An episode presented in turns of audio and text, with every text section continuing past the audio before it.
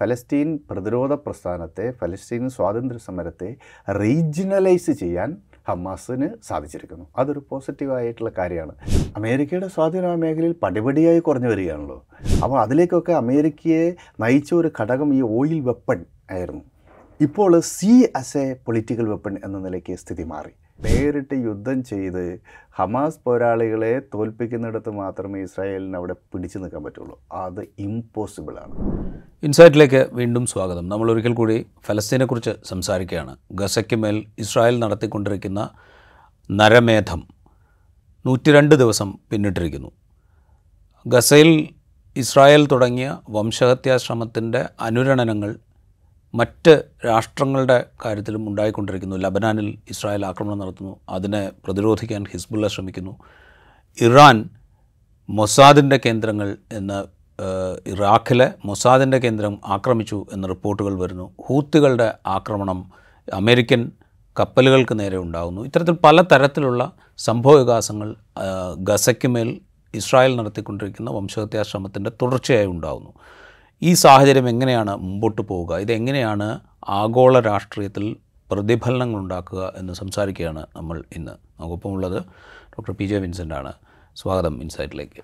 നമ്മളിത് ഇന്ന് സംസാരിക്കുമ്പോൾ ഗസയ്ക്ക് മേലുള്ള ഇസ്രായേലിന്റെ വലിയ ആക്രമണവും അവിടുത്തെ ജനങ്ങളെ ഇല്ലാതാക്കുന്നതും ഒക്കെ തൊട്ടാണ് ഏതാണ്ട് മുപ്പതിനായിരത്തോളം പേര് അനൗദ്യോഗികമായ മുപ്പതിനായിരത്തോളം പേര് ഔദ്യോഗികമായ കണക്കിൽ ഇരുപത്തയ്യായിരത്തോളം പേര് മരിച്ചു കഴിഞ്ഞിരിക്കുന്നു. അതിൽ തന്നെ ഏതാണ്ട് പതിനായിരത്തിലധികം പേർ കുട്ടികളാണ്. ഗസ ഏതാണ്ട് ഉഴുതുമറിച്ച മണ്ണായി മാറിയിരിക്കുന്നു. അതിനപ്പുറത്തേക്ക് ഇത് വലുതാകാനുള്ളൊരു സാധ്യത നേരത്തെ തന്നെ നമ്മൾ സംസാരിച്ചപ്പോൾ പറഞ്ഞിരുന്നു. ആ അങ്ങനെ ഒരു വലുതാകലിലേക്ക് പോകുന്നുണ്ടോ ഇപ്പോൾ? അത്തരമൊരു ഒരു ഒരു സാധ്യത തന്നെയാണ് ഇപ്പോൾ നിലനിൽക്കുന്നത്. ഇപ്പോൾ ഇരുപതാം ഇരുപത്തൊന്നാം നൂറ്റാണ്ടിന്റെ രണ്ടാം ദശകത്തിൽ ഉണ്ടായ രണ്ട് പ്രധാനപ്പെട്ട കോൺഫ്ലിക്റ്റുകളാണ് റഷ്യ ഉക്രൈൻ കോൺഫ്ലിക്റ്റും ഇപ്പോൾ നടന്നു വരുന്ന ഗസ വാറും അതിൽ ഫെബ്രുവരി പതിനാല് രണ്ടായിരത്തി ഇരുപത്തിരണ്ടിൽ ആരംഭിച്ച് ഒരാഴ്ചക്കുള്ളിൽ തന്നെ ഉക്രൈൻ കീഴടക്കപ്പെടും എന്നാണ് ധരിച്ചത്. പക്ഷേ അത് ഇപ്പോഴും അവസാനിക്കാതെ ഇനി എപ്പോൾ അവസാനിക്കുമെന്ന് പറയാൻ പറ്റാത്ത ഒരവസ്ഥയിൽ യുദ്ധം തുടരുകയാണ്. പക്ഷേ സ്റ്റേൽമേറ്റ് ഉണ്ടായിക്കഴിഞ്ഞു ഒരു മുന്നേറ്റം ഇരുപക്ഷങ്ങളും ഭാഗത്തുനിന്നും ഉണ്ടാവാതെ അതങ്ങനെ നിൽക്കുകയാണ്. പക്ഷേ ആ അവസ്ഥയിൽ എത്ര കാലം യുദ്ധാവസ്ഥയിൽ അവർക്ക് തുടരേണ്ടി വരും എന്നുള്ളത് ഇപ്പോൾ പറയാൻ മേലാത്ത അവസ്ഥയാണ്. കഴിഞ്ഞ ഒക്ടോബർ ഏഴിന് ശേഷം തുടർന്നിട്ടുള്ള ഗസ യുദ്ധം. പക്ഷേ ഗസ യുദ്ധം തുടങ്ങിയപ്പോൾ തന്നെ ഇസ്രായേൽ പറഞ്ഞിരുന്നു ഇത് ദീർഘകാലത്തേക്കുള്ള ഒരു യുദ്ധമായി മാറും എന്നവർ പ്രഖ്യാപിച്ചിരുന്നു. എങ്കിലും ലോക സമൂഹം പ്രതീക്ഷിച്ചത് ഹമാസിന്റെ പ്രധാനപ്പെട്ട കേന്ദ്രങ്ങളെ ലക്ഷ്യമിട്ട് ഒരാക്രമം നടത്തി അതിനുശേഷം ഇസ്രായേൽ പിൻവാങ്ങും എന്നുള്ളതായിരുന്നു. പക്ഷേ ഇപ്പോൾ നൂറ് ദിവസങ്ങൾ പിന്നിട്ടു. താങ്കൾ സൂചിപ്പിച്ച പോലെ നൂറ്റി രണ്ട് ദിവസമായി. അവിടെ ജിനോസൈഡിന്റെ സകല സ്വഭാവങ്ങളും കാണിക്കുന്ന ഈ അക്രമം അതേ രീതിയിൽ തന്നെ മുന്നോട്ട് കൊണ്ടുപോകാൻ വേണ്ടിയിട്ടാണ് ഇസ്രായേൽ പരിശ്രമിക്കുന്നത്. അമേരിക്ക പോലും ഒരു ഘട്ടത്തിൽ അവർക്കെതിരായ നിലപാട് സ്വീകരിച്ചിരുന്നു. കാരണം യുണൈറ്റഡ് നേഷൻസിന്റെ ജനറൽ അസംബ്ലി യുദ്ധം ഉടനടി അവസാനിപ്പിക്കണം എന്ന പ്രമേയം പാസ്സാക്കിയതോടുകൂടി ലോകം മുഴുവനും ഇസ്രായേൽ തുടർന്ന് വരുന്ന അമേരിക്കൻ പിന്തുണയോടുകൂടി തുടർന്ന് വരുന്ന ഈ ജിനോസൈഡ് അവസാനിപ്പിക്കണമെന്ന പൊതുവികാരമാണ് അസംബ്ലി പ്രതിഫലിപ്പിച്ചത് എന്നത് സുവ്യക്തമായിരുന്നു. ഇന്ത്യ പോലും അനുകൂലമായാണ് വോട്ട് ചെയ്തത്. കാരണം പല ഇതിനു മുമ്പുള്ള പല വോട്ടിംഗ് പാറ്റേൺ എടുത്ത് നോക്കിയാലും പക്ഷം ചേരാത്തതെന്ന് തോന്നിക്കുന്നത് തോന്നിക്കുന്ന നിലയിൽ എന്നാൽ ഇസ്രായേൽ പക്ഷത്തോട് ആഭിമുഖ്യം പുലർത്തുന്ന ഒരു പോളിസി ഷിഫ്റ്റ് ആ വോട്ടിംഗ് പാറ്റേണിൽ കാണാമായിരുന്നു. അപ്പം ആ- ദിശയിലുള്ള ഒരു ഒരു മാറ്റത്തോട് പക്ഷേ ഇസ്രായേൽ പ്രതികരിച്ചിട്ടില്ല. ഇസ്രായേൽ ഇപ്പോഴും തുടങ്ങി യുദ്ധം തുടങ്ങിയ സമയത്തുള്ള അതേ ശക്തിയോടുകൂടി ബോംബിംഗ് സാധാരണ ആളുകൾ കൊല ചെയ്യപ്പെടുന്നു ജനാധിപത്യ കേന്ദ്രങ്ങൾ ആക്രമിക്കപ്പെടുന്നു. ആ, ഒരു കൊലപാതക പരമ്പര അവർ നടത്തിക്കൊണ്ടിരിക്കുകയാണ്. അപ്പോൾ ഹിസ്ബുള്ളയുടെയും ഇറാന്റെയും ഒക്കെ സാന്നിധ്യത്തോടു കൂടി തന്നെ റീജിയണലൈസേഷൻ സംഭവിച്ചു കഴിഞ്ഞിരുന്നു. കഴിഞ്ഞ ഒരു പത്തിരുപത് വർഷമായിട്ട് ഒരു പക്ഷേ ഇരുപതാം നൂറ്റാണ്ടിന് തുടങ്ങിയതിന് ശേഷമുള്ള സംഘർഷങ്ങളുടെ ഒരു പാറ്റേൺ എടുത്താൽ അത് വളരെ കൃത്യമായി ഹമാസ് ഇസ്രായേൽ സംഘർഷമായോ അതല്ലെങ്കിൽ വെസ്റ്റ് ബാങ്കിൽ പ്രവർത്തിക്കുന്ന ചില പ്രതിരോധ സംഘങ്ങളും ഇസ്രായേൽ ഡിഫൻസ് ഫോഴ്സും തമ്മിലുള്ള സംഘർഷമായോ മാത്രം നിലനിന്ന ഒരു ഒരു സംഘർഷമായിരുന്നു. എന്ന് പറഞ്ഞാൽ അതൊരു ബൈലാറ്ററലാണ് ഉഭയകക്ഷി സംഘർഷം മാത്രമായിരുന്നു. ആ അത് ഗസയിൽ ഇസ്രായേൽ രണ്ടായിരത്തി എട്ടിൽ നടത്തിയ ആക്രമണം രണ്ടായിരത്തി പന്ത്രണ്ടിൽ നടത്തിയ ആക്രമണം രണ്ടായിരത്തി പതിനാലിൽ നടത്തിയ ആക്രമണം രണ്ടായിരത്തി ഇരുപത്തി ഒന്നിലെ മേജർ കോൺഫ്ലിക്റ്റ് ഈ നാല് മേജർ കോൺഫ്ലിക്റ്റ് എടുത്തായാലും അത് ഹമാസ് ഇസ്രായേൽ എന്നതിനപ്പുറത്തേക്ക് വേറെ യാതൊരു തരത്തിലുള്ള വികാസ് വികാസ സാധ്യതകളും മുന്നോട്ട് വച്ചില്ല. അതേസമയം ഇപ്പോൾ ഫലസ്തീൻ ഇഷ്യൂ റീജിയണലൈസ് ചെയ്യപ്പെട്ടിരിക്കുന്നു. അത് ഇസ്രായേലും ഫലസ്തീനികളും തമ്മിലുള്ള ഒരു വിഷയം എന്നതിനപ്പുറത്തേക്ക് ആ മേഖലയെ മുഴുവൻ ഗ്രസിക്കുന്ന ഒരു വിഷയം എന്ന നിലയ്ക്ക് ആ വിഷയത്തെ ഫലസ്തീൻ പ്രതിരോധ പ്രസ്ഥാനത്തെ ഫലസ്തീൻ സ്വാതന്ത്ര്യ സമരത്തെ റീജിയണലൈസ് ചെയ്യാൻ ഹമാസിന് സാധിച്ചിരിക്കുന്നു. അതൊരു പോസിറ്റീവായിട്ടുള്ള കാര്യമാണ്. അത് ഒരു പരിധിവരെ ഇപ്പോൾ അത് ഇന്റർനാഷണലൈസ് ചെയ്യപ്പെട്ടിരിക്കുന്നു എന്നതാണ് പ്രധാനം. പക്ഷേ സംഘർഷം ഇപ്പോൾ പുതിയ രൂപത്തിലേക്ക് മാറിയിട്ടുണ്ട്. അത് ദൂരവ്യാപകമായ പ്രത്യാഘാതങ്ങൾ ഉണ്ടാക്കാനാണ് സാധ്യത. ഇത് പറയുമ്പോൾ ഇപ്പോൾ ഇറാൻ ഇതിനെതിരെ ശബ്ദിച്ചുകൊണ്ടിരുന്നു സംസാരിച്ചുകൊണ്ടിരുന്നു. കൊണ്ടിരുന്നു പക്ഷേ അവർ പ്രത്യക്ഷമായ എന്തെങ്കിലും നടപടികളിലേക്ക് കടന്നിരുന്നില്ല. പക്ഷേ ഇപ്പോൾ ഇറാഖിൽ മൊസാദിന്റെ കേന്ദ്രങ്ങളെന്ന് അവരവകാശപ്പെടുന്ന സ്ഥലങ്ങളിൽ ആക്രമണം നടത്തുവഴി ഡയറക്റ്റായി ഇറാൻ അതിലേക്ക് എൻട്രി ചെയ്യുകയാണ് ചെയ്യുന്നത്. ഹൂത്തികൾ അവരും ഡയറക്റ്റായിട്ട് ഇതിനകത്തേക്ക് എന്റർ ചെയ്യുന്നു. ഹൂത്തികളെ നിയന്ത്രിക്കാനായുള്ള ആക്രമണം അമേരിക്കയും ബ്രിട്ടനും ചേർന്ന് നടത്തുകയും ചെയ്യുന്നു. അപ്പോൾ ഇത് ഇസ്രായേൽ ഒരു ഭാഗത്ത് ഗസയ്ക്ക് മേൽ നടത്തുന്ന ആക്രമണത്തിനൊപ്പം ഇസ്രായേലിന്റെ ഇസ്രായേലിന്റെ സംരക്ഷകരായ ശക്തികൾ മറ്റ് മേഖലകളിലേക്ക് ആക്രമണം വ്യാപിക്കുക വ്യാപിപ്പിക്കുക എന്നുള്ളൊരു ഘട്ടത്തിലേക്ക് മാറുമോ? ഇപ്പോൾ ഇറാൻ നേരത്തെ മുതൽ തന്നെ അമേരിക്കയുടെ കണ്ണിലെ കരടാണ് അമേരിക്കയുടെ ലക്ഷ്യസ്ഥാനമാണ്. ഹൂത്തികൾ എന്നുള്ള പേരിൽ യമനിലേക്ക് ആക്രമണം അവർ നടത്തുന്നു. അപ്പോൾ ഇത് ആ റീജിയനെ തന്നെ ഒരു വേറൊരു നിലയ്ക്കൊരു ഇൻവേഷനുള്ള സാധ്യതയിലേക്ക് കാര്യങ്ങൾ പോവുകയാണ്? യെസ്. അതിശയിലേക്ക് തന്നെയാണ് കാര്യങ്ങൾ പോകുന്നത്. നമ്മൾ നേരത്തെ സംസാരിച്ചതുപോലെ റീജിയണലൈസ് ചെയ്യപ്പെട്ടിരിക്കുന്നു ഈ സംഘർഷം. അവിടെ ആക്സിസ് ഓഫ് റെസിസ്റ്റൻസ് കുറേ കാലമായി ആ മേഖലയിലുണ്ട്. പ്രതിരോധത്തിന്റെ അച്ചുതണ്ട് എന്നാണ് ഇറാൻ വെസ്റ്റ് ഏഷ്യയിൽ ശക്തിപ്പെട്ടു വരുന്ന ഷിയ അച്ചുതണ്ടിനെ വിളിക്കുന്നത്. അതിൽ ഇറാന്റെ പ്രതിരോധ സേനയുണ്ട്. അവരുടെ റവല്യൂഷണറി കമാൻഡ് ഫോഴ്സസ് അപ്പം ഇറാന്റെ സൈന്യം പിന്നെ ഹൂത്തികൾ അത് അവരുടെ പ്രോക്സിസാണ് ലെബനനിലെ ഹിസ്ബുള്ള. ഹിസ്ബുള്ള. ഒരു രാജ്യം എന്ന നിലയ്ക്ക് സിറിയ. സിറിയയിലെ ബാഷ്ടൽ അൽ അസദിന്റെ റഷ്യയും ഫുൾ സപ്പോർട്ടാണ് അതൊരു ഷിയ റഷ്യമാണ് അതുപോലെ ഇറാഖിലെ ഭരണകൂടം. ഇറാഖ് ഒരു ഷിയ ഭൂരിപക്ഷ രാഷ്ട്രമാണ്. ഇതിന്റെ പുറമെ ഈ മേഖലയിൽ ഓപ്പറേറ്റ് ചെയ്യുന്ന നൂറുകണക്കായ ചെറു ചെറു സംഘങ്ങൾ. ഇതെല്ലാം ചേർന്നിട്ടാണ് ആക്സിസ് ഓഫ് റെസിസ്റ്റൻസ് എന്ന പേരിൽ ഒരു ഷിയ സഖ്യമായിട്ട് പ്രവർത്തിക്കുന്നത്. അതേസമയം ഈ ഷിയ സഖ്യത്തിലേക്ക് ഇപ്പോൾ അവർക്ക് ഹമാസിനെ ലഭിച്ചിരിക്കുന്നു.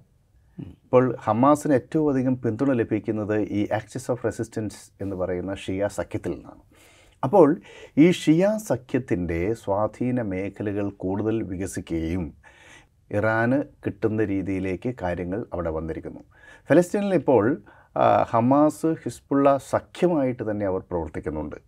അപ്പോൾ അതുകൊണ്ട് ഹമാസിനെതിരായിട്ട് ഗസയിൽ നടത്തുന്ന ഇസ്രായേലിന്റെ സൈനിക നടപടി അത് അവർക്ക് മറ്റിതര മേഖലകളിലേക്ക് വ്യാപിപ്പിക്കേണ്ടി വന്നു. അത് പ്രധാനമായും വെസ്റ്റ് ബാങ്ക് കേന്ദ്രീകരിച്ച് പ്രവർത്തിക്കുന്ന ഫലസ്തീൻ ഇസ്ലാമിക് ജിഹാദിന്റെയും അല്ലെങ്കിൽ ജെനിൻ ബ്രിഗേഡിന്റെയും സംഘങ്ങൾക്കെതിരെയാണ്. ഈ ജെനിൻ ബ്രിഗേഡ് ഒരു സായുധ സംഘമാണ്.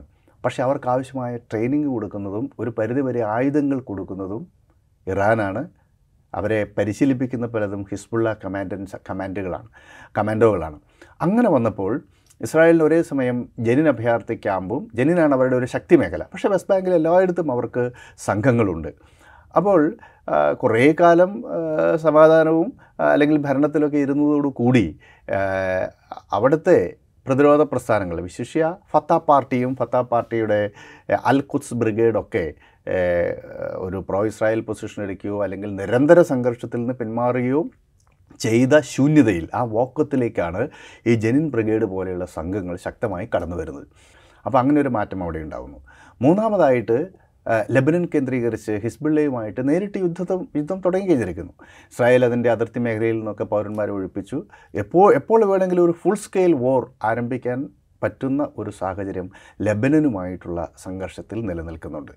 അപ്പോൾ അങ്ങനെ ഈ ഇസ്രായേലിന് ചുറ്റുമുള്ള ഈ മേഖലയിലേക്ക് സംഘർഷം വ്യാപിക്കുന്നുണ്ട്. അതോടൊപ്പം സിറിയയുടെ പല മേഖലയിൽ നിന്നും റെസിസ്റ്റൻസ് ഉണ്ടാകുന്നുണ്ട് അവിടേക്ക് ഇസ്രായേൽ പലപ്പോഴും വ്യോമാക്രമണവും നടത്തുന്നുണ്ട്. അപ്പോൾ ഇപ്പോൾ തന്നെ നേരിട്ട് ഇസ്രായേലുമായിട്ട് അതിർത്തി പങ്കിടുന്ന പ്രദേശങ്ങൾ എന്ന നിലയ്ക്ക് നമ്മൾ പരിശോധിക്കുമ്പോൾ സിറിയയിലേക്കും ലെബനന് ലെബനനുമായിട്ടും അതുപോലെ ഫലസ്തീനിന്റെ ഭാഗമായ വെസ്റ്റ് ബാങ്കിൽ ഒക്കെ സംഘർഷ മേഖല രൂപപ്പെട്ട് കഴിഞ്ഞിരിക്കുന്നു. ഗസയിലാണെങ്കിൽ സമ്പൂർണമായ യുദ്ധം നടക്കുകയും ചെയ്യുകയാണ്. ഇത് പറയുമ്പോൾ ഞാൻ നേരത്തെ ചോദിച്ച ഈ അമേരിക്കയുടെയും ബ്രിട്ടന്റെയും ഈ നാറ്റോ സഖ്യത്തിന്റെ റോൾ ഇതിൽ എത്രമാത്രം പ്രധാനമാകും? നമ്മൾ വേറൊരു കാര്യവും കൂടെ ഓർക്കേണ്ടതുണ്ട്. കാരണം വെച്ചാൽ അമേരിക്കയിൽ പ്രസിഡന്റ് തെരഞ്ഞെടുപ്പിന്റെ മുന്നൊരുക്കങ്ങൾ ആരംഭിച്ചും കഴിഞ്ഞിട്ടുണ്ട്. അപ്പോൾ ഇത് ഇതൊരു വളരെ ഡെലിക്കേറ്റ് ആയിട്ടുള്ളൊരു സിറ്റുവേഷനായിട്ട് അമേരിക്കയെ സംബന്ധിച്ചുണ്ട്. ഇറാൻ നേതൃത്വം കൊടുത്തുകൊണ്ട് ഒരു റെസിസ്റ്റൻസ് ഉണ്ടാകുന്നത് അമേരിക്കയ്ക്ക് ആ മേഖലയിൽ ഒരിക്കലും സഹിക്കാൻ കഴിയാത്തൊരു കാര്യവുമാണ്. അപ്പോൾ ഇവിടെ അമേരിക്കയുടെ റോൾ എങ്ങനെയായിരിക്കും എന്നാണ് നമ്മൾ പ്രതീക്ഷിക്കേണ്ടത്? അമേരിക്കയുടെ സ്വാധീനം ആ മേഖലയിൽ പടിപടിയായി കുറഞ്ഞു വരികയാണല്ലോ. കാരണം ആ മേഖലയിൽ ആയിരത്തി തൊള്ളായിരത്തി എഴുപത്തൊമ്പതിൽ ഇസ്ലാമിക റവല്യൂഷന് ശേഷം ശക്തമായി നിലനിൽക്കുന്ന സൗദി അറേബ്യ ഇറാൻ ശീതയുദ്ധം അത് ആയത്തുള്ള ഖൊമേനി സ്റ്റൂജ് ഓഫ് സാത്താൻ എന്നും എന്ന് സൗദി ഭരണ രാജാവിനെ വിളിക്കുകയുണ്ടായി. സാത്താനായിട്ട് അദ്ദേഹം കണ്ടത് അമേരിക്കയാണ്. അപ്പോൾ സാത്താന്റെ കിങ്കരനാണ് സൗദി രാജാവ് എന്ന് പറഞ്ഞു. സൗദി രാജാവിനാണെങ്കിൽ ആഗോള മുസ്ലിമുകളിൽ വലിയ സ്റ്റാറ്റസാണ് being the protector of the holy sanctuaries of Islam മക്കയുടെയും മദീനയും സംരക്ഷകനായിട്ടുള്ള ആളാണ്. അതുകൊണ്ട് വലിയ റൈച്വൽ സ്റ്റാറ്റസ് ഉണ്ട് അവർക്ക്. അങ്ങനെയുള്ള ആളെയാണ് ആയത്തുള്ള അലി അയത്തുള്ള ഖൊമൈനി അതായത് വിപ്ലവകാലത്തെ നേതൃത്വം നൽകിയ ആൾ ഇസ്ലാമിക് റവല്യൂഷന്റെ പിതാവ് എന്ന് വേണമെങ്കിൽ പറയാം. അദ്ദേഹം സ്റ്റൂജ് ഓഫ് സാത്താൻ എന്ന് വിളിച്ചത്. അന്ന് തുടങ്ങിയ ആ ഒരു സംഘർഷം ഇപ്പോഴും തുടരുകയാണ്. പക്ഷേ അവിടെയാണ് ചൈനയുടെ ഇടപെടൽ വരുന്നത്. ചൈനയുടെ മധ്യസ്ഥതയിൽ ഇരു രാജ്യങ്ങളും തമ്മിൽ സംസാരിക്കുന്ന ഒരു അവസ്ഥയുണ്ടായി. അപ്പോൾ അമേരിക്കയുടെ സ്വാധീന മേഖലയിലേക്ക് ചൈന സാവധാനം കടന്നു വരുന്നു എന്ന സാഹചര്യമുണ്ട്. അതോടൊപ്പം ആയിരത്തി തൊള്ളായിരത്തി എഴുപതുകളിലെ ഒരു ഒരാവർത്തനം പുതിയ രൂപത്തിൽ സംഭവിക്കുന്നുണ്ട്. ആയിരത്തി തൊള്ളായിരത്തി എഴുപതുകളിൽ ഓയിൽ ഒരു പൊളിറ്റിക്കൽ വെപ്പണായി ഉപയോഗിച്ചിരുന്നു അറബ് രാജ്യങ്ങൾ. ഫലസ്തീൻ വിഷയത്തിന് പരിഹരിച്ചില്ല എങ്കിൽ ലോകത്തിന് ഞങ്ങൾ എണ്ണ തരൂല എന്നുള്ള നിലപാട് അവിടെ സ്വീകരിച്ചു. അത് വളരെ ശക്തമായൊരു മൂവ്മെന്റ് ആയിരുന്നു. അമേരിക്കയ്ക്ക് വളരെ പെട്ടെന്ന് ഇടപെടേണ്ട വന്നു. അപ്പം ഒരു അറബികളുടെ ഐക്യം തകർത്തില്ല എങ്കിൽ ഓയിൽ വെപ്പൺ ലോക ചരിത്രത്തിലെ ഏറ്റവും ശക്തമായ പൊളിറ്റിക്കൽ വെപ്പണുകൾ ഒന്നായിട്ട് മാറാനിടയുള്ളതാണ് അത് തകർക്കുന്നതിന് വേണ്ടിയിട്ടാണ് ഈ ഹെൻറി കിസഞ്ചറുടെ നേതൃത്വത്തിൽ ഷട്ടിൽ ഡിപ്ലോമസി കൊണ്ടുവരികയും ഈജിപ്തിനെ അടർത്തി മാറ്റി സെപ്പറേറ്റ് പീസ് വിത്ത് ഇസ്രായേൽ ഉണ്ടാക്കുകയും കേം ഡേവിഡ് എഗ്രിമെന്റ് ഉണ്ടാക്കുകയും ആയിരത്തി തൊള്ളായിരത്തി എഴുപത്തി എട്ടിൽ ഈജിപ്ത് ഇസ്രായേലുമായിട്ട് സമാധാന സന്ധിയിൽ ഒപ്പിടുകയൊക്കെ ചെയ്യുന്നതാണ് അപ്പോൾ അതിലേക്കൊക്കെ അമേരിക്കയെ നയിച്ച ഒരു ഘടകം ഈ ഓയിൽ വെപ്പൺ ആയിരുന്നു. ഇപ്പോൾ sea as a political weapon എന്ന നിലയ്ക്ക് സ്ഥിതി മാറി. അതായത് പ്രധാനമായും ലോകത്തിലെ ഏറ്റവും തന്ത്രപ്രധാനമായ ഒരു കടലാണ് റെഡ് സീ ഈ റെഡ് സീ മേഖലയെ ഒരു പൊളിറ്റിക്കൽ വെപ്പണായി ഉപയോഗിക്കുന്നു ഹൂത്തികൾ. അത് ഒരു വലിയ മാറ്റമാണ്. എന്ന് വെച്ചാൽ ഇസ്രായേലിലേക്ക് പോകുന്നതും ഇസ്രായേലിന്റെ ഉടമസ്ഥതയിലുള്ളതുമായ കപ്പലുകൾ ഈ ചെങ്കടലിലൂടെ സഞ്ചരിക്കുമ്പോൾ ഞങ്ങൾ ആക്രമിക്കും എന്നുള്ളതാണ്. അവരുടെ ആക്രമണം വലിയ ഫലങ്ങളുണ്ടാക്കി. ഇപ്പോൾ വേൾഡ് ഇക്കണോമിക് ഫോറത്തിന്റെ പ്രസിഡന്റ് പറഞ്ഞത് കഴിഞ്ഞ തവണ അവിടെ ഓരോ വർഷം തോറുമുണ്ട കപ്പൽ ഗതാഗതത്തിൽ ഉണ്ടാകുന്ന വർധനവ് ചരക്ക് ഗതാഗതത്തിൽ മൂന്ന് പോയിന്റ് നാല് ശതമാനത്തിന്റെ വളർച്ച എല്ലാ വർഷവും രേഖപ്പെടുത്തിക്കൊണ്ടിരിക്കുകയാണ്. അത് നിലവിൽ സീറോ പോയിന്റ് എട്ട് ശതമാനം നെഗറ്റീവ് ഗ്രോത്താണ്. അപ്പോൾ വളർച്ച താഴേക്ക് വന്നു നെഗറ്റീവിലേക്ക് വന്നു. അതുമാത്രമല്ല ഒരു ബാരൽ ഡോളറിന് ഒരു ബാരൽ എണ്ണയ്ക്ക് പത്ത് പത്ത് ഡോളർ വരെ വില കൂടാനുള്ള സാധ്യതയുണ്ട് എന്ന് സൂചിപ്പിക്കേണ്ടായി വേൾഡ് എക്കണോമിക് ഫോറം.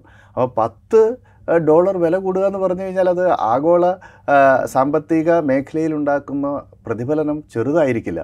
അതിന്റെ ഏറ്റവും വലിയ ബുദ്ധിമുട്ട് നേരിടുന്ന ഒരു രാജ്യം ഇന്ത്യയായിരിക്കും. നമ്മൾ എൺപത് ശതമാനത്തിലധികം ഇമ്പോർട്ട് ചെയ്യുന്നു ഇമ്പോർട്ട് ചെയ്യുന്നതാണ്. അപ്പോൾ എന്ന് വെച്ചാൽ ഓയിലിന് വില കൂടുന്ന സമയത്ത് നമ്മുടെ ഇക്കണോമീനെ അത് വല്ലാതെ ബാധിക്കും. മാത്രമല്ല ജപ്പാൻ ജപ്പാൻ ലോകത്തിലെ മൂന്നാമത്തെ ഏറ്റവും വലിയ ഇക്കണോമിയാണ് അമേരിക്കയും ചൈനയും കഴിഞ്ഞാൽ തേർഡ് ലാർജസ്റ്റ് ഇക്കണോമിയാണ് ജപ്പാനാണെങ്കിൽ തൊണ്ണൂറ് ശതമാനം എണ്ണയും ഇറക്കുമതി ചെയ്യുന്ന രാജ്യമാണ്. അപ്പോൾ വലിയ രൂപത്തിൽ ഇന്റർനാഷണൽ അന്താരാഷ്ട്ര രംഗത്ത് ഇമ്പാക്റ്റ് ഉണ്ടാക്കാൻ പറ്റുന്ന ഒന്നാണ് ഈ ഹൂത്തികളുടെ sea as a political weapon കടലിനെ ഒരു രാഷ്ട്രീയ ആയുധമായി ഉപയോഗിക്കുന്നു എന്നുള്ളത്. അപ്പോൾ അവർ നിരവധി കപ്പലുകൾ ഇതിനകം ആക്രമിച്ചു. അതിൽ അമേരിക്ക ഇടപെടുകയുണ്ടായി. അതിന്റെ ഭാഗമായി അമേരിക്ക ഹൂത്തികളുടെ ചില കേന്ദ്രങ്ങൾ. ഹൂത്തികൾ മിസൈൽ വിക്ഷേപണം നടത്തുന്ന കേന്ദ്രങ്ങൾ ഐഡന്റിഫൈ ചെയ്ത് അവിടെയാണ് അക്രമം നടത്തിയത്. നാലാളുകൾ കൊല ചെയ്യപ്പെടുകയും ചെയ്തു. അപ്പം അതിനോടുള്ള പ്രതികരണം എന്നുള്ള അമേരിക്കൻ കപ്പലുകൾ ഈവൻ യുദ്ധക്കപ്പലുകളെ പോലും രക്ഷപ്പെടുന്ന രീതിയിലേക്ക് ഹൂത്തികൾ മാറി. എന്ന് വെച്ചാൽ ഹൂത്തുകൾക്ക് ഇപ്പോൾ റെഡ് സീയിലൂടെ പോകുന്ന ഏത് ചരക്ക് കപ്പലിനെയും മിസൈലുകൾ ഉപയോഗിച്ചോ അതല്ലെങ്കിൽ ഡ്രോണുകൾ ഉപയോഗിച്ചോ ആക്രമിക്കാനുള്ള ശേഷിയുണ്ട് എന്നുള്ളത് ഒരു പരമ യാഥാർത്ഥ്യമായി മാറിയിരിക്കുന്നു. അപ്പോൾ അവർ നിരന്തരമായി ആ ആക്രമണം തുടർന്നു കഴിഞ്ഞാൽ അത് വലിയ പ്രശ്നമാണ്. ഇപ്പോൾ തന്നെ നാൽപ്പത് ശതമാനത്തോളം കപ്പലുകൾ Cape of the Good Hope മുനമ്പ് ചുറ്റി സഞ്ചരിക്കാൻ തുടങ്ങിയിരിക്കുന്നു. ഇത് ചെറിയ ഇമ്പാക്റ്റ് അല്ല ആഗോള സമൂഹത്തിൽ ഉണ്ടാക്കുന്നത്. അതോടൊപ്പം ഈ ഈ ഹൂത്തികളെ സംബന്ധിച്ചിടത്തോളം അവരുടെ മേഖലയിലേക്ക് ഒരു മിസൈൽ അയച്ചിട്ടോ അവരുടെ കേന്ദ്രം എന്ന നിലയ്ക്ക് കാണുന്ന ഒരു സ്ഥലത്ത് ബോംബിട്ടിട്ടോ ഒന്നും കാര്യമില്ല. കാരണം അവർ ഈ വെള്ളത്തിലെ മീനിനെ പോലെയാണ്. ജനങ്ങളുടെ ഇടയിലാണ്. ഇനി ഇന്നയാൾ ഹൂത്തി ഇന്നയാൾ ഹൂത്തിയല്ല എന്നൊന്നും ഒരു തരത്തിലും വേർതിരിച്ചറിയാൻ പറ്റാത്ത വിധത്തില്ല അവർ പോസ്റ്റ് മോഡേൺ ടെററിസ്റ്റുകളെന്ന് വേണമെങ്കിൽ പറയാം. അവർ സിവിലിയൻസിന്റെ കൂടെയുള്ളത്. അവരെ ഐഡന്റിഫൈ ചെയ്യാൻ പറ്റില്ല. ഇപ്പോൾ ഗാസയിൽ പോയിട്ട് ഹമാസ് പോരാളിയെ കണ്ടുപിടിക്കാൻ പറ്റുമോ? അവിടെ ഗാസയിലുള്ള ഇരുപത്തിമൂന്ന് ലക്ഷം മനുഷ്യരിൽ ഉണ്ട് ഹമാസ്. ഹമാസ് അതിനകത്തുണ്ട് അവരിൽ ഹമാസും ഉണ്ട്. നമുക്ക് വി കനോട്ട് ഐഡന്റിഫൈ ദം അതുകൊണ്ട് ആ യുദ്ധം എന്ന് പറയുന്നത് അത്ര എളുപ്പമായിരിക്കില്ല. അപ്പം ആ രീതിയിൽ അത് അത് ഒരു പുതിയ തലത്തിലേക്ക് ആ സംഘർഷം വളരാൻ സാധ്യതയുണ്ട്. ഇവിടെ റെഡ് സീ മേഖലയിലും സൂയിസ് കനാൽ മേഖലയിലും ഇന്ത്യൻ ഓഷ്യൻ മേഖലയിലും പ്രത്യേകിച്ച് അറബിക്കടലിലൊക്കെ കപ്പൽ ഗതാഗതത്തിന് സംരക്ഷണം നൽകുന്നത് ഇന്ത്യൻ നേവിയാണ് പ്രത്യേകിച്ച് സൊമാലിയൻ കള്ള കടൽ കൊള്ളക്കാരെയൊക്കെ നിയന്ത്രിക്കാനുള്ള നമ്മുടെ ശക്തി ചെറുതല്ല.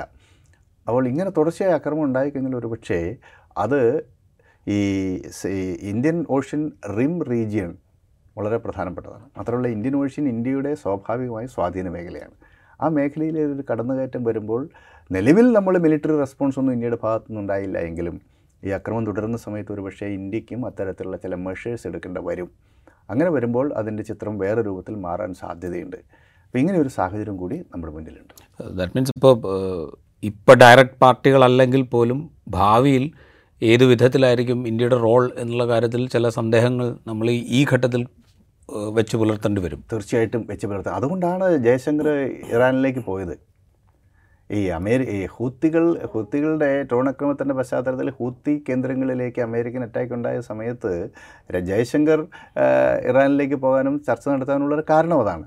കാരണം India Indian military operating in the Indian ocean with American naval force അപ്പോൾ അതിനകത്ത് നേരിട്ട് ഇപ്പോൾ മിസൈൽ അയച്ചില്ല എങ്കിൽ യുദ്ധം അയച്ചില്ല എങ്കിലും ഇന്റലിജൻസിന്റെ കൈമാറ്റവും പരസ്പരം സഹകരണവും ഒരു യാഥാർത്ഥ്യമാണ്. അപ്പോൾ അവർ ഫലപ്രദമായ ഒരു അറ്റാക്ക് നടത്തുന്നുണ്ടെങ്കിൽ ഒരു പക്ഷേ അതിന്റെ പിന്നിൽ ഇന്ത്യൻ ഇന്റലിജൻസ് ഉണ്ടാവും. നമ്മൾ നമ്മുടെ വിവരങ്ങൾ ഷെയർ ചെയ്യുന്നുണ്ടാവും. അപ്പോൾ അത്തരമൊക്കെ സന്ദർഭങ്ങൾ ഒരു പക്ഷേ ഇന്ത്യൻ ലക്ഷ്യങ്ങളും ഹൂത്തികൾ ചിലപ്പോൾ ടാർഗറ്റ് ചെയ്തേക്കാം. അങ്ങനെ ടാർഗറ്റ് ചെയ്താൽ ഇന്ത്യയ്ക്ക് ഐഡിയലായിട്ട് നിൽക്കാൻ ഇന്നത്തെ സാഹചര്യത്തിൽ പറ്റില്ല. അത്തരമൊരു സവിശേഷമായ സാഹചര്യമുണ്ട്. അതോടൊപ്പമാണ് ഇപ്പോൾ ഏറ്റവും ലേറ്റസ്റ്റ് ആയ ഡെവലപ്മെന്റ് അറിയാമല്ലോ. ഇറാഖിലെ ഇറാഖിൽ ഓപ്പറേറ്റ് ചെയ്യുന്ന ചില മുത- മൊസദ് കേന്ദ്രങ്ങളിൽ ഇറാൻ ആക്ര- ആക്രമണം ആക്രമണം നടത്തി നടത്തിയിരിക്കുന്നു ഏഹ് ഇറാൻ മിസൈൽ ആക്രമണം നടത്തിയിരിക്കുന്നു. അതിപ്പം ഇറാഖ് ഒരു പരമാധികാര രാജ്യമായതുകൊണ്ട് അതൊരു പക്ഷേ ഇറാനും ഇറാഖും തമ്മിലുള്ള വിഷയമല്ലേ എന്ന നിലയ്ക്ക് മാറിയേക്കാം. പക്ഷേ കിട്ടുന്ന സൂചന വെച്ചിട്ട് അത് മൊസദിന്റെ ഓപ്പറേഷണൽ സെന്റേഴ്സാണ് സ്വാഭാവികമായിട്ടും മറ്റേതെങ്കിലും തരത്തിലുള്ള റെസ്പോൺസ് മൊസദിന്റെ ഭാഗത്തുനിന്നോ ഇസ്രായേലിന്റെ ഭാഗത്തുനിന്നോ ഉണ്ടായിക്കൂടായില്ല.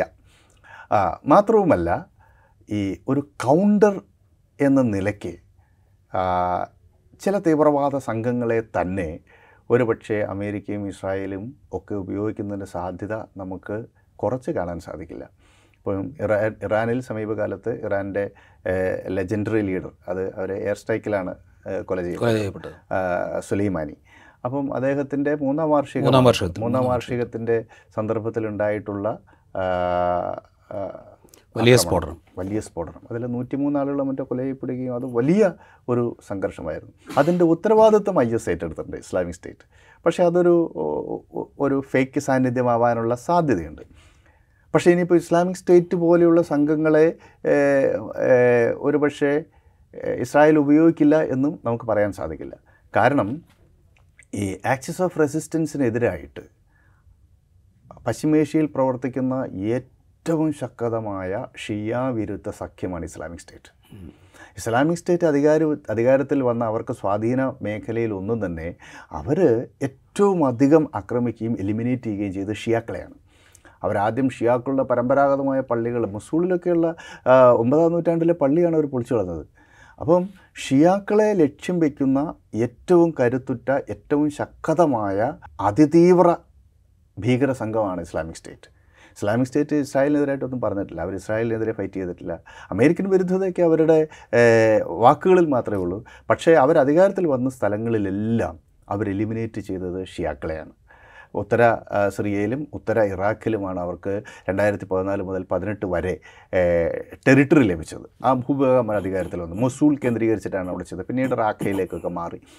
അപ്പം ആ മേഖലയിലെ ഏറ്റവും ശക്തമായ ഷിയാവിരുദ്ധ സഖ്യം എന്ന നിലയ്ക്ക് അവരെ മൊസദക്ക് ഉപയോഗപ്പെടുത്തുന്നുണ്ടോ എന്നുള്ളതും ഒരു വാസ്തവമാണ്. അങ്ങനെയൊക്കെ ഉപയോഗപ്പെടുത്താനുള്ള ശേഷി മസോദനും ഇസ്രായേലിനും അമേരിക്കയ്ക്കൊക്കെ ഉണ്ട് എന്നുള്ളതും ഒരു വാസ്തവമാണ്.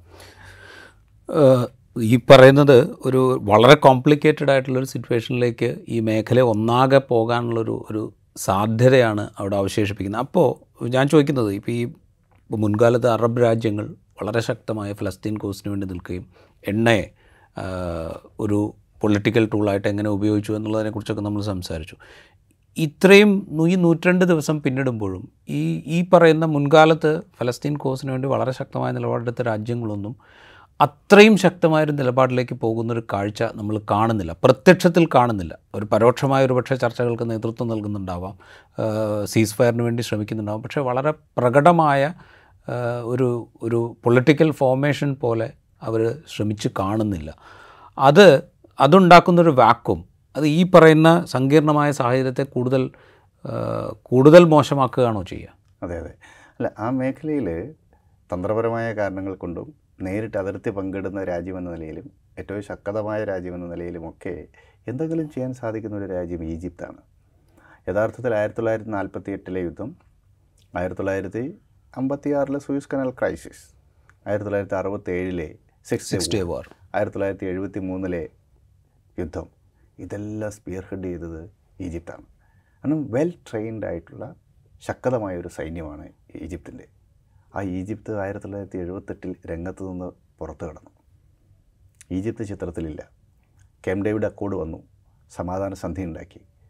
പിന്നീട് ഈ ഗസയിലുള്ള ആളുകൾക്ക് പിന്നെ ഒരു സഹായം കിട്ടിയത് തെരഞ്ഞെടുപ്പിലൂടെ അവിടെ മുഹമ്മദ് മുർസി പ്രസിഡന്റായപ്പോൾ മാത്രമാണ്. അദ്ദേഹം മുസ്ലിം ബ്രദർഹുഡിന്റെ ഇസ്ലാമിക് ബ്രദർഹുഡിന്റെ നേതാവാണ്. മാത്രമല്ല ഗസയും പ്രത്യയശാസ്ത്രപരമായി ബ്രദർഹുഡിന്റെ ആശയത്തോട് ചേർന്ന് നിൽക്കുന്നവരാണ്. ഒരു ഐഡിയോളജിക്കൽ ബ്രദറൻസ് ആണ് ആ നിലയ്ക്ക് മുർസി പ്രസിഡന്റായിരുന്ന സമയത്ത് ശക്തമായ സഹായം ഗസയ്ക്ക് കിട്ടി. പക്ഷേ വീണ്ടും അവിടെ അൽ സി സി അധികാരം പിടിച്ചെടുത്തല്ലോ. ഇപ്പോൾ വീണ്ടും ഒരു തെരഞ്ഞെടുപ്പ് നടന്നു. ആ തെരഞ്ഞെടുപ്പിൽ വല്ല അർത്ഥമുണ്ടോ എന്നുള്ളത് പരിശോധിക്കേണ്ട കാര്യമാണ്. ഏതായാലും അൽ സി സി വീണ്ടും വലിയ ഭൂരിപക്ഷത്തിൽ തിരഞ്ഞെടുക്കപ്പെട്ടു. അൽ സി സി ഒരു അമേരിക്കൻ സ്റ്റൂജാണ് എല്ലാ അർത്ഥത്തിലും. അപ്പോൾ പൂർണമായും ഈജിപ്ത് ഇസ്രായേലുമായിട്ട് സമാധാനത്തിലാണ് സഖ്യത്തിലാണ്. ഒരു സമാധാനത്തിലാണെന്ന് പറയുന്നതിൽ അർത്ഥമില്ല. ഇസ്രായേലിന്റെ സഖ്യശക്തി എന്ന നിലയ്ക്കാണ് ഈജിപ്ത് പ്രവർത്തിക്കുന്നത്. അപ്പോൾ മറ്റൊരു രാജ്യം ജോർദാനാണ്. ജോർദാനാണ് അതിർത്തി രാജ്യം ശക്തമായ രാജ്യമാണ്. പക്ഷേ ആയിരത്തി തൊള്ളായിരത്തി തൊണ്ണൂറ്റി നാലിൽ ജോർദാൻ അവരുമായിട്ട് സമാധാന സഖ്യത്തിൽ ഏർപ്പെട്ടിട്ടുണ്ട്. അവിടുന്ന് പുറത്താക്കപ്പെട്ട ഫലസ്തീനിൽ മഹാഭൂരിപക്ഷവും ഇപ്പോൾ ജോർദാൻ ജോർദാനിൽ ജോർദാൻ പൗരത്വം അവർക്ക് ലഭിച്ചിട്ടുണ്ട്. അപ്പം മറ്റേ പിന്നെയുള്ളവർ ലബനൻ കാര്യമായ ഒരു ഇടപെടൽ നടത്താൻ ശേഷിയുള്ള ഒരു രാജ്യമല്ല. മാത്രം അവിടുത്തെ പോപ്പുലേഷന്റെ പ്രത്യേകത കൊണ്ടും അവിടെ Christian Muslim Shia Sunni Christian പോപ്പുലേഷന്റെ ഒരു ഒരു പ്രത്യേക സമന്വയമാണ് അവിടെ. അപ്പം അവിടെ ഹിസ്ബുള്ളയ്ക്ക് അതിൽ ഇടപെടാൻ സാധിക്കുന്നതിനപ്പുറത്തേക്ക് ഒരു രാജ്യം എന്ന നിലയിൽ ലബനൻ ഇസ്രായേലിനെതിരായിട്ട് നിൽക്കില്ല അപ്പോൾ ഇങ്ങനെയുള്ള സാഹചര്യമാണ് ഈ അതിർത്തി മേഖലയിലുള്ളത്. മറ്റ് രാജ്യങ്ങൾക്കൊന്നും നേരിട്ട് ഇവിടെ വന്നിട്ട് സൈന്യത്തെ ഇങ്ങോട്ട് അയച്ച് അവിടെ എത്തി അറ്റാക്ക് ചെയ്യാനൊന്നും പറ്റില്ല. അതിന്റെ ഭൂപ്രകൃതിയൊക്കെ വളരെ വ്യത്യസ്തമല്ലേ? പിന്നെ മറ്റൊരു പ്രധാനപ്പെട്ട മാറ്റമാണ് ഈ ഷിയ സഖ്യത്തിന്റെ ഉദയം. ഇറാൻ ശാക്തീകരിക്കപ്പെട്ടത് ആ മേഖലയിൽ ഉണ്ടാക്കിയിട്ടുള്ള സുന്നി ഷിയ സംഘർഷങ്ങളുടെ ഒരു പശ്ചാത്തലത്തിൽ അത് വളരെ ശക്തമാണ്. ഇപ്പോൾ സൗദി അറേബ്യയെ സംബന്ധിച്ചിടത്തോളം എന്താ? ഈ സുന്നി രാജ്യങ്ങളുടെ നെടുനായകത്വമുള്ള രാജ്യം അവിടെ. അവരുടെ ഈ ജനിൻ എന്ന് പറയുന്നൊരു പ്രോവിൻസ് ഉണ്ട്. ആ പ്രോവിൻസിൽ ഹൂത്തുകൾക്ക് വലിയ സ്വാധീനമുള്ള പ്രദേശമാണ്. ഹൂത്തുകൾ വന്നത് യഥാർത്ഥത്തിൽ ഈ സുന്നി രാജ്യങ്ങളെ പ്രത്യേകിച്ച് സൗദി അറേബ്യനെ വലിയ രൂപ രൂപത്തിൽ പ്രതിസന്ധിയിലാക്കിയിട്ടുണ്ട്. ഹൂത്തുകളുടെ പ്രത്യേകത എന്താ വെച്ചാൽ അവർ വംശീയമായ അറബികളാണ്. പക്ഷെ അവർ ഷിയാക്കളാണ്. അപ്പോൾ ഇത് പ്രതിസന്ധി കുറച്ച് രൂക്ഷമാക്കിയിട്ടുണ്ട്. കാരണം ഷിയാക്കളാണെന്ന് മാത്രമല്ല ഇറാനികൾ യഥാർത്ഥത്തിൽ വംശീയമായ അറബികളല്ല. അപ്പോൾ ഹൂത്തികൾക്കെതിരായിട്ടുള്ള യുദ്ധം ഇറാനെതിരായിട്ടുള്ള യുദ്ധം പോലെ മുന്നോട്ട് കൊണ്ടുപോകാൻ പറ്റില്ല. മാത്രമല്ല ഇവർക്ക് ഈ ജനിൻ പ്രോവിൻസിൽ നിർണായകമായ സ്വാധീനമുണ്ട് അപ്പോൾ ഹൂത്തികൾക്കെതിരായിട്ടുള്ള ഒരു ഒരു നീക്കം ഇറാനെതിരായിട്ടുള്ള നീക്കം സൗദി അറേബ്യയ്ക്ക് ആഭ്യന്തര പ്രശ്നമുണ്ടാകും. ആ രാജ്യത്തിന്റെ അഖണ്ഡതയെ ബാധിക്കുന്ന തലത്തിലേക്ക് വളരാൻ സാധ്യതയുള്ളൊരു വിഷയമാണ്. മാത്രവുമല്ല ദശരാജ യുദ്ധം എത്ര കാലമായി മുന്നോട്ട് പോയത്? ദശരാജല്ല കേട്ടോ പത്ത് രാജ്യങ്ങൾ ചേർന്ന സഖ്യമാണല്ലോ സൗദി അറേബ്യയുടെ നേതൃത്വത്തിൽ യുദ്ധം ചെയ്തുകൊണ്ടിരിക്കുന്നത്. അതെവിടെയും എത്തിയില്ല. വിജയം വരിച്ചില്ല എന്ന് മാത്രമല്ല അതിപ്പോൾ ഏകദേശം ആ യുദ്ധമൊക്കെ അവസാനിച്ച മട്ടാണുള്ളത്. മറ്റൊന്ന് ശക്തമായ സുന്നി രാഷ്ട്രമാണ് ഖത്തർ ഖത്തർ ഇപ്പം ആ, ആ, ഇറാനെ പിന്തുണയ്ക്കുന്നുണ്ട്. മറ്റൊരു രാജ്യമാണ് ടർക്കിയെ അതും സുന്നി രാജ്യമാണ്. അപ്പം മാത്രമല്ല ഇറാൻ ഖത്തർ ടർക്കിയെ ഒരു അച്ചുതണ്ട് പോലും രൂപപ്പെട്ടിട്ടുണ്ട്. അപ്പോൾ ഇങ്ങനെ വളരെ താങ്കൾ സൂചിപ്പിച്ചതുപോലെ വളരെ കോംപ്ലക്സ് ആയിട്ടുള്ള ശാക്തിക ചേരികൾ അവിടെ രൂപപ്പെട്ടിരിക്കുകയാണ്. അതിനകത്ത് റഷ്യൻ താല്പര്യങ്ങൾ വരുന്നുണ്ട് അമേരിക്കൻ താല്പര്യം വരുന്നുണ്ട് ഇന്ത്യൻ താല്പര്യം വരുന്നുണ്ട് ചൈന അവിടെ ഇന്റർവെൻഷൻ നടത്തുന്നു ഇങ്ങനെയൊക്കെയാണ്. അപ്പോൾ ഇതിൽ ഇറാന്റെ ഈ സ്വാധീന മേഖലയായ ഷിയാക്കൾ അമേരിക്കൻ വിരുദ്ധ സുന്നി സഖ്യം എന്ന നിലയ്ക്ക് കാണാവുന്ന ഖത്തർ ഹമാസ് അതുപോലെ തുർക്കിയെ തുടങ്ങിയ രാജ്യങ്ങൾ. ഇവരെല്ലാം തമ്മിൽ ഒരു ഒരു മാനസികമായ ഐക്യം രൂപപ്പെട്ടിട്ടുണ്ട്. അതിനെതിരായി നിൽക്കുന്ന ഒരു ശക്തി എന്ന് പറയുന്നത് അബ്രഹാമിക് അക്കോർഡിന്റെ ഭാഗമായി ഉണ്ടായിട്ടുള്ള ഒരു കൂട്ടായ്മയാണ്. അതിൽ ഇസ്രായേൽ ഈജിപ്ത് സൗദി അറേബ്യ ഈ രാജ്യങ്ങളെല്ലാം പെട്ടതാണ് ഈ അബ്രഹാമിക് അക്കോർഡ്. അപ്പോൾ അതിലാണ് ഇന്ത്യയൊക്കെ അതിനോട് ചേർന്നിട്ടാണ് നിൽക്കുന്നത്. അപ്പോൾ ഒരു ഭാഗത്ത് ഈ ആക്സിസ് ഓഫ് റെസിസ്റ്റൻസ് എന്ന ഷിയ സഖ്യം. മറുഭാഗത്ത് ഈ അബ്രഹാമിക് അക്കോർഡിന്റെ ഭാഗമായിട്ടുള്ള അബ്രഹാമിക് കൂട്ടായ്മ. മറുഭാഗത്ത് സുന്നികളുടെ ഇടയിലുള്ള അമേരിക്കൻ വിരുദ്ധ സഖ്യങ്ങളുടെ ഒരു നിര. ഇങ്ങനെ വളരെ കോംപ്ലക്സ് ആയിട്ടുള്ള ശാക്തിക ചേരികൾ അവിടെ രൂപപ്പെട്ടിരിക്കുന്നു. അപ്പോൾ ഈ ഓരോ ശാക്തിക ചേരിയനെയും വൻശക്തികൾ വളരെ ഫലപ്രദമായി അവരുടെ രാഷ്ട്രീയ സാമ്പത്തിക താല്പര്യങ്ങൾക്ക് വേണ്ടി ഉപയോഗിക്കുകയും ചെയ്യുന്നുണ്ട്. അപ്പോൾ ഈ ബന്ധങ്ങളാണ് പലപ്പോഴും ഫലസ്തീനോടുള്ള അവരുടെ നയത്തെ നിർണയിക്കുകയും നിശ്ചയിക്കുകയും ചെയ്യുന്നത്. അതുകൊണ്ട് ആ പാവങ്ങൾ നശിച്ച് മണ്ണടിഞ്ഞാലും ഈ രാജ്യങ്ങളെ സംബന്ധിച്ചിടത്തോളം അവരുടെ ദേശ താല്പര്യങ്ങൾക്കായിരിക്കും അവർ മുൻഗണന കൊടുക്കുക. അതുകൊണ്ടാണ് ഇത്ര വലിയ നരഹത്യ വംശഹത്യ ഉണ്ടായിട്ടും പണ്ട് എഴുപതുകളിലൊക്കെ ഉണ്ടായതുപോലെ എന്ത് ഒരു ശക്തമായ പ്രതിഷേധം അറബ് രാജ്യങ്ങളിടയിലും അവരുടെ അല്ലെങ്കിൽ country Islamic state O I C ഉണ്ടോ? ഓർഗനൈസേഷൻ ഓഫ് ഇസ്ലാമിക് അവിടെ നിന്നൊന്നും ഉണ്ടാകുന്നില്ല അതുണ്ടാകുന്നില്ല അപ്പോൾ അത് വേറൊരു തലത്തിൽ നമ്മൾ ഈ ഒരു വിഷയത്തെ കാണുന്നത്. അവരുടെ ഇടയിൽ നിന്ന് ആ രൂപത്തിലുള്ള ഒരു പ്രതിഷേധം ഉണ്ടാകുന്നില്ല ഞാൻ അവസാനം ഈ ഇപ്പോൾ നൂറ്റണ്ട് ദിവസം പിന്നിട്ടു ലോകത്താകെ വലിയ പ്രതിഷേധം ഉയരുന്നുണ്ട് ഇസ്രായേലിനെതിരെ. ഇസ്രായേൽ തന്നെയും അവരുടെ സംരക്ഷകരായ രാജ്യങ്ങളിൽ നിന്ന് കുറച്ച് അകന്ന് നിൽക്കുന്ന അവസ്ഥയുമാണ്. പക്ഷേ എങ്കിൽ പോലും ഒരു ഒരു മനസാക്ഷിക്കുത്തുമില്ലാത്ത ആക്രമണം അവർ തുടരുകയും ചെയ്യുന്നുണ്ട്. ഈ ആക്രമണം അടുത്ത കാലത്തൊന്നും അവസാനിക്കില്ല. ഇതൊരു ലോങ് യുദ്ധമാണ് എന്ന നെതന്യാഹുവിന്റെ പ്രഖ്യാപനം ശരിയാവുന്ന വിധത്തിൽ ഇത് നീണ്ടുപോവുകയാണോ ചെയ്യുക? തീർച്ചയായിട്ടും നീണ്ടുപോകും കാരണം ബോംബിടുക വളരെ എളുപ്പമാണ്. ആകാശത്ത് നിന്ന് ബോംബിടാനും മിസൈൽ അയക്കാനൊക്കെ സാധിക്കും. അത് നിലവിലുള്ള കുറേ കെട്ടിടങ്ങളെ തകർക്കാൻ പറ്റും. ഒരുപക്ഷെ ഹമാസിന്റെ മിസൈൽ അയക്കാനുള്ള ശേഷിയെ പൂർണമായും ഇല്ലാതാക്കാൻ സാധിച്ചേക്കാം. പക്ഷേ ഹമാസ് പോരാളികൾ അവിടെ ഉണ്ട്. ഹമാസ് പോരാളി കരസൈന്യം അവിടെ ഇറങ്ങി നേരിട്ട് യുദ്ധം ചെയ്ത് ഹമാസ് പോരാളികളെ തോൽപ്പിക്കുന്നിടത്ത് മാത്രമേ ഇസ്രായേലിന് അവിടെ പിടിച്ചു നിൽക്കാൻ പറ്റുള്ളൂ. അത് ഇമ്പോസിബിളാണ് ഇപ്പോഴും ഇരുപത്തിമൂന്ന് ലക്ഷം മനുഷ്യരവിടെയുണ്ട് അതിൽ ഹമാസ് പോരാളികളുണ്ട്. എപ്പോഴും പോരാളികളാവാൻ തയ്യാറുള്ള ലക്ഷക്കണക്കിന് മനുഷ്യരുണ്ട്. അപ്പം ഈ യുദ്ധം ഇസ്രായേൽ ഉദ്ദേശിച്ചതുപോലെ മുന്നോട്ട് കൊണ്ടുപോകാൻ പറ്റില്ല. അവർക്ക് ചെയ്യാവുന്നതിന്റെ പരമാവധിയാണ് ഈ സംഭവിച്ചുകൊണ്ടിരിക്കുന്നത്. അവിടെ ഭൂമിക്ക് മുകളിൽ ഉയർന്നു നിൽക്കുന്ന സകലതിനെയും അവർ ഫ്ലാറ്റാക്കി. അതിനപ്പുറത്തേക്ക് ഇനി എന്ത് ചെയ്യാൻ പറ്റും? പക്ഷേ അവരവിടെ ഇറങ്ങിയാൽ ആ മണ്ണിലിറങ്ങി യുദ്ധം ചെയ്യുന്ന സമയത്ത് അതിശക്തമായ തിരിച്ചടിയുണ്ടാകും. അതിപ്പോഴും ഉണ്ടായിക്കൊണ്ടിരിക്കുകയാണ്. ഇസ്രായേൽ സൈന്യത്തിന് പല മേഖലയിലും ആൾനാശമുണ്ടാകുന്നുണ്ട്. അവരെ മാരകമായി പരിക്കേൽക്കുന്നുണ്ട്. അവരുടെ ഔദ്യോഗിക കണക്കനുസരിച്ച് തന്നെ നൂറ്റൻപതിലധികം ഇസ്രായേൽ സൈനികർ ഈ കരയുദ്ധം തുടങ്ങിയതിന് ശേഷം കൊല്ലപ്പെട്ടിട്ടുണ്ട് എന്ന് അവരുടെ ഔദ്യോഗിക കണക്ക് തന്നെയുണ്ട്. അതെ കറക്റ്റ് അപ്പോൾ അതുകൊണ്ട് എത്ര കാലം ഇത് മുന്നോട്ട് കൊണ്ടുപോകാൻ പറ്റും? പിന്നെ ഇസ്രായേലിലേക്ക് ശവശരീരങ്ങൾ ഇങ്ങനെ വരാൻ തുടങ്ങുമ്പോൾ ആഭ്യന്തര രംഗത്ത് വലിയ പ്രശ്നം ഉണ്ടാകും. അവിടെ ഒന്നാമത് ഡീ പോപ്പുലേഷനുള്ള രാജ്യമാണ്. അവർക്ക് അധികം പോപ്പുലേഷൻ ഇല്ല. അധികകാലം യുദ്ധരംഗത്ത് നിൽക്കാൻ പറ്റില്ല. അങ്ങനെ യുദ്ധരംഗത്ത് നിൽക്കുകയും അവരുടെ പട്ടാളക്കാർ അവിടെ മരണപ്പെടുകയും ചെയ്യുന്ന സമയത്ത് ആഭ്യന്തര രംഗത്ത് വലിയ പ്രതിസന്ധി ഉണ്ടാകും യുദ്ധലക്ഷ്യങ്ങളൊന്നും ഇതുവരെ നേടാൻ പറ്റിയിട്ടില്ല. അവർക്ക് ബന്ദികളെ ആരെങ്കിലും മോചിപ്പിച്ചോ? ഹമാസുമായിട്ട് എന്താ ഡിപ്ലോമാറ്റിക് ഡിസ്കഷൻ നടത്തിയിട്ട് മോചിപ്പിക്കപ്പെട്ട ആളുകളല്ലാതെ ഒരു ബന്ദിനെ അവർക്ക് രക്ഷപ്പെടുത്താൻ പറ്റുമോ? അപ്പോൾ ആ രൂപത്തിൽ അതിന്റെ പ്രതിസന്ധി ഉണ്ടാകുന്നുണ്ട്. പക്ഷേ ഈ അറബ് രാജ്യങ്ങളുടെയും അല്ലെങ്കിൽ ഇസ്ലാമിക രാജ്യങ്ങളിൽ നിന്നും കാര്യമായ പ്രതിരോധം ഉണ്ടാകുന്നില്ലെങ്കിലും മറ്റു ചില രാജ്യങ്ങൾ ഇടപെടുന്നുണ്ട്. അതിലാണ് നേരത്തെ താങ്കൾ സൂചിപ്പിക്കാൻ ആഗ്രഹിച്ച കാര്യം വരുന്നത്. ദക്ഷിണാഫ്രിക്കയുടെ ഇടപെടൽ. ദക്ഷിണാഫ്രിക്കയുടെ വളരെ- ഇടപെടൽ. വളരെ പ്രധാനപ്പെട്ട ഇന്റർനാഷണൽ കോർട്ട് ഓഫ് ജസ്റ്റിസ്. അവിടെ അവർ കേസ് കൊടുത്തിരിക്കുന്നു. എൺപത്തിനാല് പേജുള്ള ഒരു ഒരു കേസാണ് ഫയൽ ചെയ്തിട്ടുള്ളത്. അതിനും മറുപടി പറയാൻ പറ്റില്ല. കാരണം അത് വളരെ സിസ്റ്റമാറ്റിക് കാരണം അതിൽ സിഗ്നേറ്ററിയാണ് ഇസ്രായേൽ അപ്പോൾ ഇസ്രായേൽ നടത്തിക്കൊണ്ടിരിക്കുന്ന ഈ ആയുധങ്ങൾ കയ്യിലേന്താത്ത സാധാരണ മനുഷ്യരെ വെടിവെച്ച് കൊല്ലുക അവരെ നശിപ്പിക്കുക ജനാധിവാസ കേന്ദ്രങ്ങൾ തകർക്കുക ആശുപത്രികൾ അറ്റാക്ക് ചെയ്യുക ഇതൊന്നും ഈ കൺവെൻഷൻ പ്രകാരം ചെയ്യാവുന്ന കാര്യമല്ല. അതിന് അവർക്ക് ഉത്തരം പറയേണ്ടി വരും. അപ്പോൾ അങ്ങനെ ഒരു നീക്കം അവരുടെ ഭാഗത്തുനിന്നുണ്ടാകും അതോട് അതുപോലെ ഈ ഗ്ലോബൽ സൗത്ത് രാജ്യങ്ങൾ ഇന്ത്യയാണെങ്കിൽ ഇന്ത്യക്കാണ് സാങ്കേതികമായതിന്റെ നേതൃത്വം എങ്കിലും ഒരു പുതിയ ചെറിയ പ്രസ്ഥാനം രൂപപ്പെട്ട് വന്നല്ലോ. ചൈനയും അമേരിക്കയും തമ്മിലുള്ള ഈ സാമ്പത്തിക രാഷ്ട്രീയ ബലാബലത്തിൽ ഞങ്ങൾ സ്വതന്ത്രമായി നിൽക്കുമെന്ന് പറയുന്നിടത്താണ് ആഫ്രിക്കയിലെയും ലാറ്റിൻ അമേരിക്കയിലെയും രാജ്യങ്ങൾ വരുന്നത്. ആ ഗ്ലോബൽ സൗത്തിന്റെ നേതൃത്വം ഇന്ത്യക്കാണെങ്കിലും ഈ ചൈനയുമായിട്ടുള്ള വലിയ സംഘർഷം നിൽക്കുന്ന കാരണം പലപ്പോഴും ഇന്ത്യയ്ക്ക് അതിൽ ഒരു ഒരു നിലപാടെടുക്കാൻ പറ്റില്ല. ഇന്ത്യയ്ക്ക് അമേരിക്കയോട് ഒപ്പമേ നിൽക്കാൻ പറ്റുള്ളൂ. കാരണം അതിനേക്കാൾ വലിയ ശത്രുവാണ്. ശത്രുത പലപ്പോഴും ചൈന ഇന്ത്യയോട് കാണിക്കുന്നുണ്ട് എന്നതുകൊണ്ടാണ്. അവിടെ ഈ ഗ്ലോബൽ സൗത്ത് രാജ്യം പ്രത്യേകിച്ച് ലാറ്റിൻ അമേരിക്കയിലുള്ള പല രാജ്യങ്ങളും അവരുടെ ഡിപ്ലോമാറ്റിക് റിലേഷൻസ് വളരെ വോക്കലായി ഇതിനെതിരെ നേതാക്കൾ തന്നെ പ്രതികരിക്കുന്നു. നേതാക്കൾ തന്നെ ശക്തമായി പ്രതികരിക്കുകയും ചെയ്യുന്നുണ്ട്. അപ്പം ആ രീതിയിലുള്ള ഒരു ഡെവലപ്മെന്റ്സ് അവിടെയും ഉണ്ടാകുന്നുണ്ട് പക്ഷേ ഞാൻ കാണുന്നത് ദീർഘകാലം നീണ്ടു നിൽക്കുന്ന ഒരു യുദ്ധത്തിന്റെ സാധ്യതകളാണ്.